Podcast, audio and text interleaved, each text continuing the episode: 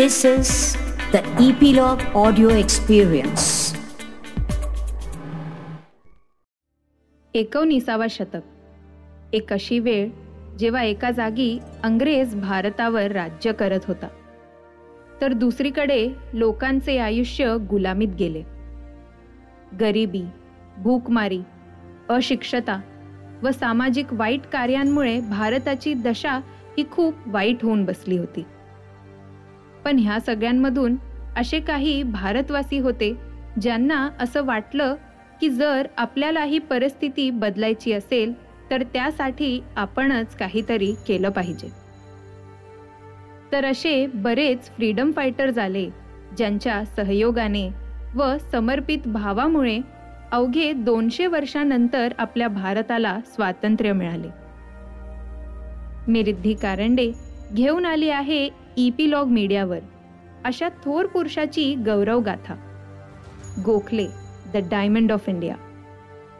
कसे होते गोपाळकृष्ण गोखले ज्यांनी फक्त अंग्रेज नाही परंतु आपल्या समाजाचेही बऱ्याच समस्यांना लढा दिला. तर ते हरिजन असो किंवा शिक्षणाचा हक्क. त्यांच्या चळवळीबद्दल ऐकून तुम्ही नक्की प्रेरित व्हाल. चला तर मग सुरू करूया आपला हा प्रवास. प्रांतिक कायदे काउन्सिल. अठराशे नव्याण्णव साली मुंबईच्या प्रांतिक कायदे काउन्सिलात मध्यभागेतर्फे गोपाळरावांची निवड झाली. दोन वर्षे ते प्रांतिक काउन्सिलाचे सभासद होते. या काळात दोन महत्वाची बिले काउन्सिलापुढे आली होती. त्यातून डिस्ट्रिक्ट म्युन्सिपल बिल यावेळी पास झाले.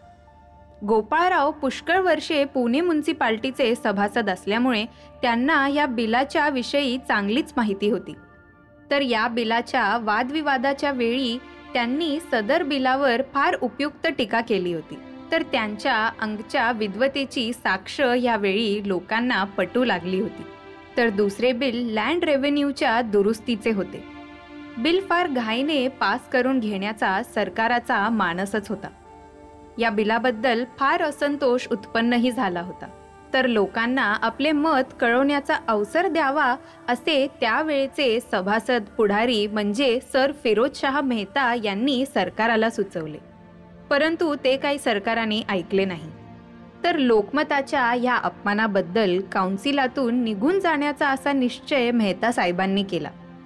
सरकाराने लोकमताबद्दल दाखवलेल्या बेपरवाईबद्दल गोपाळरावजींनी नापसंती व्यक्त केली व नामदार मेहता यांच्या मागून तेही काउन्सिलातून निघून गेले.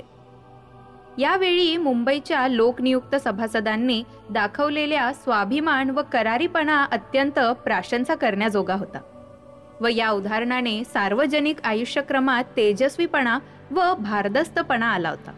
नंतर एकोणीसशे दोन साली डेकन एज्युकेशन सोसायटीतील नोकरीची मुदत पुरी करून गोपाळराव मोकळे झाले. त्याच काळी गोपाळरावजींचे गुरु रानडे हे एकोणीसशे एक साली निवर्तले तर त्यांच्या स्मारकाबद्दलची चळवळ गोपाळरावांनी फार आस्थेने व कळकळीने चालू केली. देशभर हिंडून त्यांनी एक लक्ष रुपये गोळाही केले. व या फंडाची व्यवस्था करण्याकरिता वजनदार व शास्त्रतज्ञ लोकांची एक कमिटी नेमण्यात आली. या कमिटीने सर्वत्र उन्नतीकरिता शास्त्रीय शोध करण्यासाठी प्रयोगशाळा स्थापन करण्याचे ठरवले व काही लोकांनी शोधाचा म्हणजेच रिसर्च वर्कचाही प्रारंभ केला.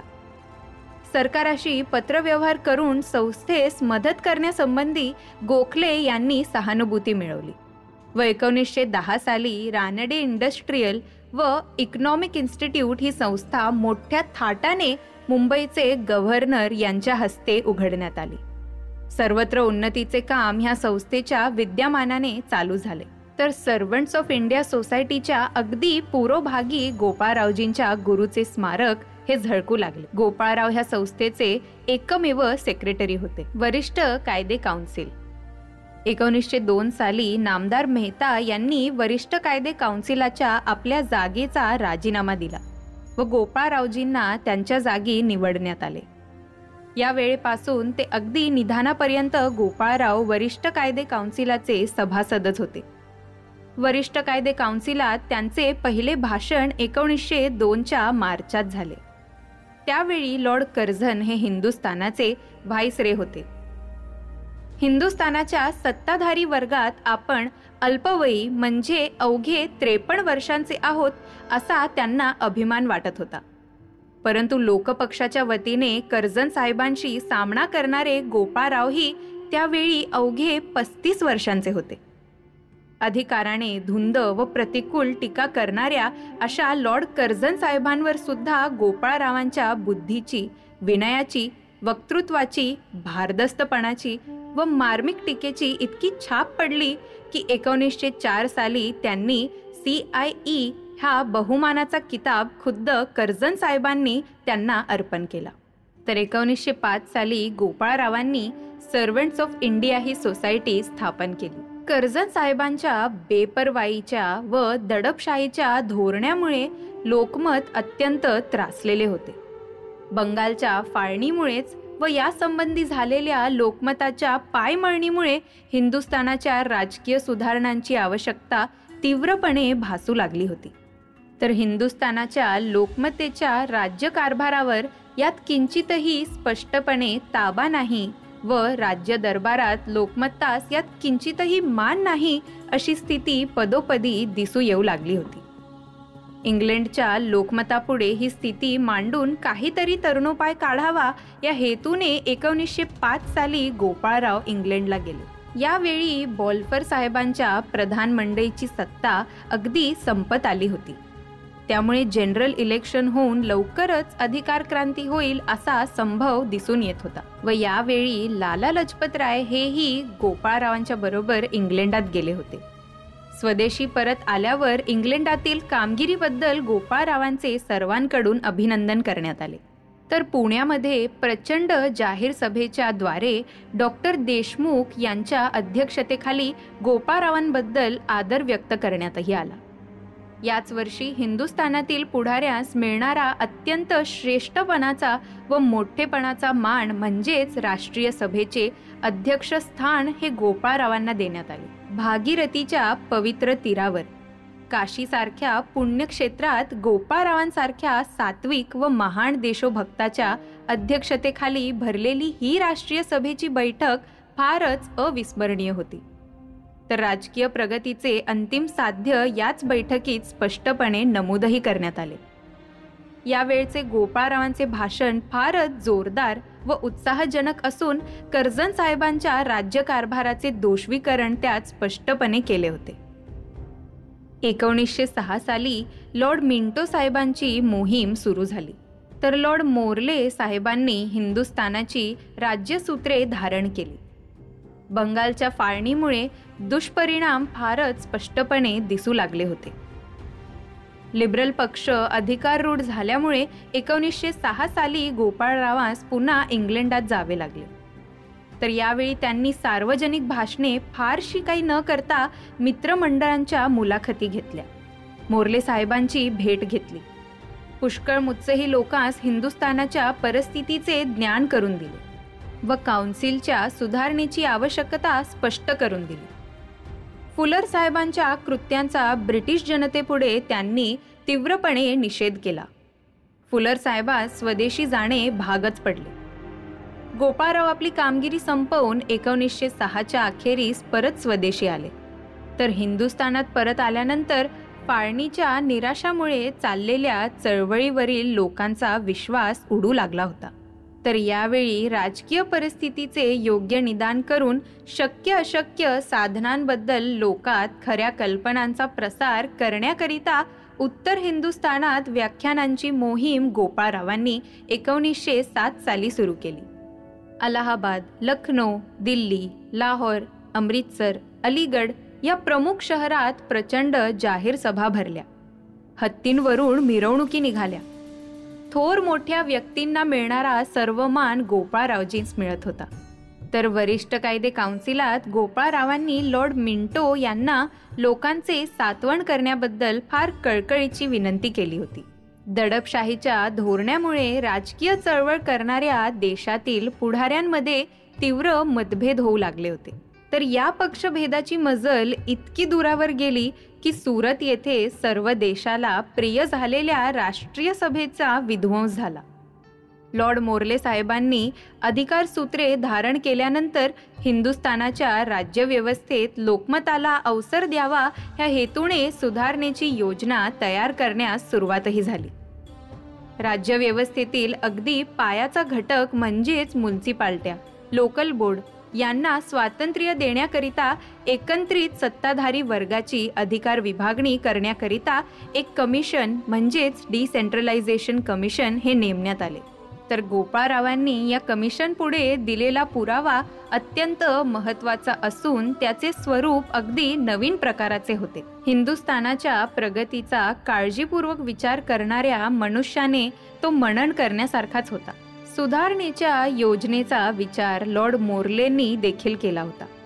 अशा वेळी हिंदुस्थानाच्या लोकांची बाजू स्टेट सेक्रेटरी पुढे चांगल्या रीतीने मांडली जावी व हे काम गोपाळरावजीन खैरीस दुसऱ्या कोणाच्याही हातून योग्य प्रकारे काही बजावले जाणार नाही. म्हणून त्यांना इंग्लंडला जाण्याबद्दल काही हितचिंतकांनी व खुद्द लॉर्ड मिंटो यांनी आग्रह केला. इंग्लंडात एकोणीसशे आठ साली जाऊन सुधारणेच्या योजनेबद्दल हिंदुस्थानाची शक्य ती बाजू गोपाळरावांनी लॉर्ड मोर्ले यांच्या पुढे मांडली. तर एकोणीसशे आठच्या अखेरीस ते इंग्लंडहून परत आले. मोर्ले साहेबांच्या सुधारणाही याच वेळी प्रसिद्ध झाल्या. तर एकोणीसशे नऊच्या प्रारंभी त्यांना अमेरिकेमध्ये एका सर्वमान्य संस्थेकडून व्याख्याने देण्याबद्दल आमंत्रण करण्यात आले होते. परंतु सुधारणेच्या योजनेमुळे त्यांना काही तिथे जाता आलं नाही. एकोणीसशे नऊ साली क्रांतिकारक चळवळीस फार भयंकर स्वरूप प्राप्त झाले. शांतता राखण्याच्या कामी सहकारीतीने सरकारास मदत करण्याचा गोपाळरावजींनी प्रयत्न केला. तर एकोणीसशे दहा साली लोकांच्या अज्ञानाचा विनाश करण्यासाठी प्राथमिक शिक्षण सर्वत्र व मोफत करावे अशी त्यांनी चळवळही सुरू केली. याच वेळी साऊथ आफ्रिकेमध्ये राहणारे एन आर आय लोकांच्या विरुद्ध फार अन्यायाचे कायदे तेथील सरकारांकडून येत होते. त्यांची अंमलबजावणीही फार कठोरपणे होत होती. साऊथ आफ्रिकेतील सरकाराच्या या धोरणास आळा घालण्याकरिता नाताळात मुद्दतबंदी मजूर पाठवण्याचे बंद करावे असे त्यांनी सरकारास सुचवले व हे त्यांचे म्हणणे सरकाराने मान्यही केले. एकोणीसशे अकरा साली युनिव्हर्सल रेसिस काँग्रेस या सभेपुढे गोपाळरावांचा एक निबंध वाचण्यात आला होता. पूर्व व पाश्चात्य संस्कृती व हल्लींच्या परिस्थितीत शिकण्यासारख्या गोष्टी याचे विविचन फार हृदयस्पर्शपणे गोपाळरावांनी ह्या निबंधात केले होते. प्राथमिक शिक्षणाचा प्रसार करण्याबद्दल त्यांनी एक बिल एकोणीसशे अकरा साली वरिष्ठ कायदे काउन्सिलापुढे मांडले. व मद्रास येथील लोकांनी आग्रहाने विनंती केल्यावरून त्यांना तिकडे जावेही लागले. तरुण पिढीला त्यांनी फार ज्ञानाची व्याख्यानेही दिली आणि याच वर्षी त्यांनी सर्व देशभर एज्युकेशन लीग स्थापण्याचा प्रयत्नही केला. एकोणीसशे बारा साली एज्युकेशन बिल वादविवादास येऊन ते नामंजूर करण्यात आले व याच वेळी साऊथ आफ्रिकेतील हिंदी लोकांची समस्या दिवसेंदिवस कठीण होत चालली होती. तर तेथील स्थिती अत्यंत अपमानास्पद व असहाय्य होऊ लागली होती. या बाबतीत इंग्लंडातील गृहस्थांशी वाटाघाट करून काहीतरी तडजोड करून आणण्याच्या इच्छेने गोपाळराव इंग्लंडला गेले व साऊथ आफ्रिकेत स्वतः जाण्याचा त्यांनी निश्चयही केला. साऊथ आफ्रिकेतील सरकाराकडून इतर हिंदी लोकांप्रमाणे गोपाळरावजींचा अपमान होईल एवढ्यासाठी त्यांना दक्षिण आफ्रिकेस न जाण्याची पुष्कळ गृहस्थांनी विनंती केली. त्या गृहस्थांपैकी लॉर्ड मिंटो हेही एक होते. परंतु गोपारावांचा ह्या गोष्टीला विरोध असल्यामुळे त्यांचा नाईलाज झाला. तर हा भाग आपण इथेच संपवूयात व ह्या राष्ट्रीय पुढारीने पुढे काय केलं ते ऐकूयात पुढच्या भागात. तर ते ऐकण्यासाठी सबस्क्राईब करा इपिलॉग मीडियाच्या series Gokhale the diamond of इंडियाला.